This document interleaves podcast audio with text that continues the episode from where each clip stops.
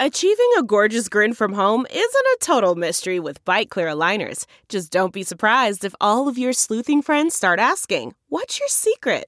Begin by ordering your at home impression kit today for only $14.95. Byte clear aligners are doctor directed and delivered to your door. Treatment costs thousands less than braces. Plus, they offer flexible financing, accept eligible insurance, and you can pay with your HSA FSA. Get 80% off your impression kit when you use code WONDERY at Byte.com. That's B-Y-T-E dot com. Start your confidence journey today with Byte. Four things to know about China's latest crackdown on cryptocurrencies. Written by Luo Meihan and Hu Yue. Published by Caixin Global and read to you by Heather Mowbray. As Bitcoin mania grips the world, China has opened a new front in its war on cryptocurrencies. From the miners that produce the virtual assets and the local governments that host them, to the exchanges that provide trading platforms and the financial institutions that facilitate the traders who use them, everyone is under attack. The aim to crush speculation that could threaten financial stability, prevent fraud and money laundering, and choke off a booming crypto mining industry that's jeopardizing efforts to cut power consumption and curb pollution. The past seven weeks have seen an intensification of a long standing campaign against cryptocurrencies that began in 2013, when China dominated an industry that was still in its infancy. That year, regulators prohibited financial and payment institutions from conducting Bitcoin related business, though they allowed individuals to trade Bitcoin at their own discretion and risk. Four years later, the People's Bank of China and other regulators upped the ante with a ban on initial coin offerings, which they declared a form of illegal fundraising, and shut down domestic cryptocurrency platforms that facilitated such deals. Now, another four years on, and with the battle far from won, regulators are on the attack again. The central bank and Beijing's municipal financial regulator said Tuesday that it will shut down a company based in the city that was suspected of providing software services for cryptocurrency trading, the latest enforcement of the ban on providing cryptocurrency related services for customers. Although China has now banned cryptocurrency trading outright, it is not the only major economy to be concerned about the risks. In June, the UK's financial watchdog banned Binance Markets Limited a unit of one of the world's biggest cryptocurrency exchanges from doing business in the country. And the US is mulling regulations that amid growing evidence that cryptocurrencies are being used for money laundering and terrorism financing. On June 28th, Mexico's financial regulator said that financial institutions would not be allowed to trade or offer services based on cryptocurrencies such as Bitcoin, and that carrying out and offering operations with crypto assets without authorization would be seen as a violation of regulations and open a company to sanctions. But financial risks are only part of the story. China's pledges to support a green economy and its commitments to achieve carbon neutrality have shone a light on the environmental cost of producing cryptocurrencies. As a result, the crackdown on the downstream activities of how they're traded has now been broadened to include the upstream business of how they're created. What's new in the latest crackdown? Two things a bigger focus on dismantling cryptocurrency mining, and a broadening of curbs on financial institutions to stop them from handling transactions and providing services to customers that facilitate the buying and selling of virtual assets. The cascade of bad news started on May 18th, when three self regulatory bodies issued a joint notice banning financial institutions and payment companies from directly or indirectly providing cryptocurrency services to customers including accepting the currency as payment. That was followed on May 21st by a meeting of the State Council's Financial Stability and Development Committee, a top level economic and financial policymaking body chaired by Vice Premier Liu He. The committee is tasked with ensuring financial stability, controlling risks, and improving supervision and regulation of the financial sector. A three paragraph readout from the meeting, which covered a series of issues, devoted just one line to cryptocurrencies crack down on Bitcoin mining and trading behavior, and resolutely prevent the transmission of individual risks to society. That was the highest ranking body in China to refer to a crackdown, and it was the first time the FSDC had directly referred to cryptocurrencies. It sent shockwaves through the cryptocurrency world. In June, the PBOC met with representatives from the Industrial and Commercial Bank of China, the Agricultural Bank of China, China Commercial Bank, Postal Savings Bank, Industrial Bank, and Alipay, the payment service of fintech giant Ant Group. Central bank officials reinforced May's ban on financial institutions and payment companies providing cryptocurrency services to customers, according to a statement issued by the central bank. The crackdown on cryptocurrency mining has been building for some time. National Development and Reform Commission proposed classifying it as a sector to be eliminated in the draft of its updated Industrial Structural Adjustment Guidance Catalogue issued in April 2019, although the designation was removed in the final version. But pressure on the industry picked up again this year. In late February, Inner Mongolia said it proposed to ban new cryptocurrency mining projects and shut down the entire industry by the end of April, as part of a plan to meet central government targets for reducing energy consumption over the coming five years. Since the FSDC's statement, authorities in China's other major cryptocurrency mining hubs have sprung into action with the Xinjiang Uyghur Autonomous Region and Qinghai, Yunnan, and Sichuan provinces all announcing rectification campaigns that include a ban on new mining projects, along with orders for existing mines to close, and for power plants to cut off supplies to suspected mining pools. What's behind the crackdown? Worries about the environment, financial stability, and speculation. The government is concerned that the business of churning out and verifying digital coins is consuming vast amounts of power and damaging the environment just as the world's largest carbon emitter is working to meet pledges to reach peak greenhouse gas emissions before 2030 and achieve carbon neutrality by 2060. Cryptocurrency coins are produced through a mining process that involves using powerful, sophisticated, specially made computers to solve complex computational math problems. But the power required to run the machines has led miners to move to areas where electricity costs are low, and some regions have even issued policies to encourage them. Sichuan, whose mountainous regions have plenty of hydropower plants, announced a plan in 2019 to support businesses to move to the area with high excess capacity during the rainy season. And in 2020 released a list of model companies that consumed excess hydropower that included several cryptocurrency mining companies. But the impact on the environment is worrying policymakers. China's energy consumption from mining Bitcoin, by far the dominant cryptocurrency, will exceed the total energy consumption of countries like Italy by 2024. And its carbon emissions will top the annual greenhouse gas emissions of Spain and the Netherlands, a study published in April by researchers in China, the US, and UK estimated. Given the government's commitment to cutting carbon emissions and greening the economy, it was inevitable that cryptocurrency mining's days were numbered. The issue of financial stability is not new. Policymakers have long been concerned that the anonymous and decentralized nature of cryptocurrencies makes it difficult to track transactions and monitor financial crime. Regulators have said that cryptocurrency trading is speculative and risky and facilitates money laundering, fraud, illegal cross border fund transfers, and tax evasion. It could also undermine China's proposed digital currency, which is aimed at maintaining the PBOC's ability to control the financial system. Even though cryptocurrency exchanges have been banished from the Chinese mainland, many investors have managed to skirt the regulations.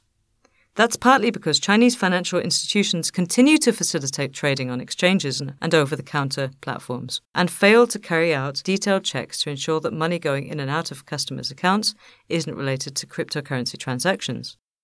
The PBOC's meeting with banks and the country's dominant third party payments platform, Alipay, was aimed at sending a clear message that financial institutions need to step up their compliance. Betting on cryptocurrencies has been profitable for many traders. Bitcoin's price surged nearly 500% to over 63,000 US dollars from October 2020 to mid April and the potential rewards have led some companies to divert funds away from their normal operations to invest in cryptocurrency ventures. The trend has become a growing concern for the government, which is on a mission to ensure that companies are serving the real economy, not speculating. Hangzhou Lianluo Interactive Information Technology Company is a prime example. The company, which sells consumer electronic products and offers internet financial services, poured 14.3 million US dollars into a project investing in mining machines, virtual currency trading, and ICO companies in 2019, according to a company filing to the Shenzhen Bourse on May 24th. But it wrote off the value of the investment in its 2020 accounts and reported a loss of 5.1 million US dollars on the project that year. What's the impact and who's affected? The casualties include companies that make and sell mining rigs, conduct proprietary mining, offer hosting services to customers, or operate mining pools where individual miners combine their processing capacity to mine the virtual assets and split the rewards. Financial institutions that process and facilitate cryptocurrency transactions and services are also likely to suffer as they are forced to step up efforts to ensure compliance with government regulations, adding to their cost base and hurting their fee income. Exchanges where the assets are traded will also be hit. The impact on individuals and professionals in China who deal in cryptocurrencies is almost impossible to quantify because of the lack of data about their participation in the exchanges. The world's three largest producers of Bitcoin mining machines are Chinese Bitmain Technologies and Nasdaq listed eBang International Holdings and Canaan Inc. Together, they accounted for 95% of the market in terms of computing power, sold in the first half of 2019, according to estimates from US consulting firm Frost & Sullivan. Bitmain, the dominant player with a 65% market share, is unlisted.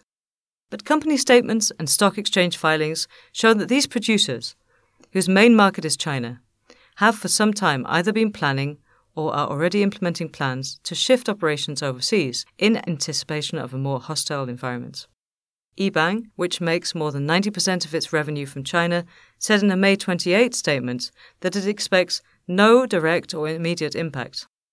Its proprietary mining operations are already overseas. Customers who buy its machines will simply move them overseas, and Chinese citizens and those using Chinese IP addresses are already banned from trading on its cryptocurrency exchange platform, the statement said. The company has already halted its mining machine hosting business in China and switched its focus to building compliant mining farms in North America and Europe using renewable energy wherever possible. Both eBang and Canaan acknowledged in their earning reports that the price of Bitcoin has a significant impact on their operations and finances. Consequently, the stump in price since the latest regulatory crackdown emerged is likely to hurt near term earnings. Though Zhang Nangeng, the CEO of Canaan, said during an earnings call on June 1st that the company would be cushioned to some extent because of the volume of upfront payments it receives from customers.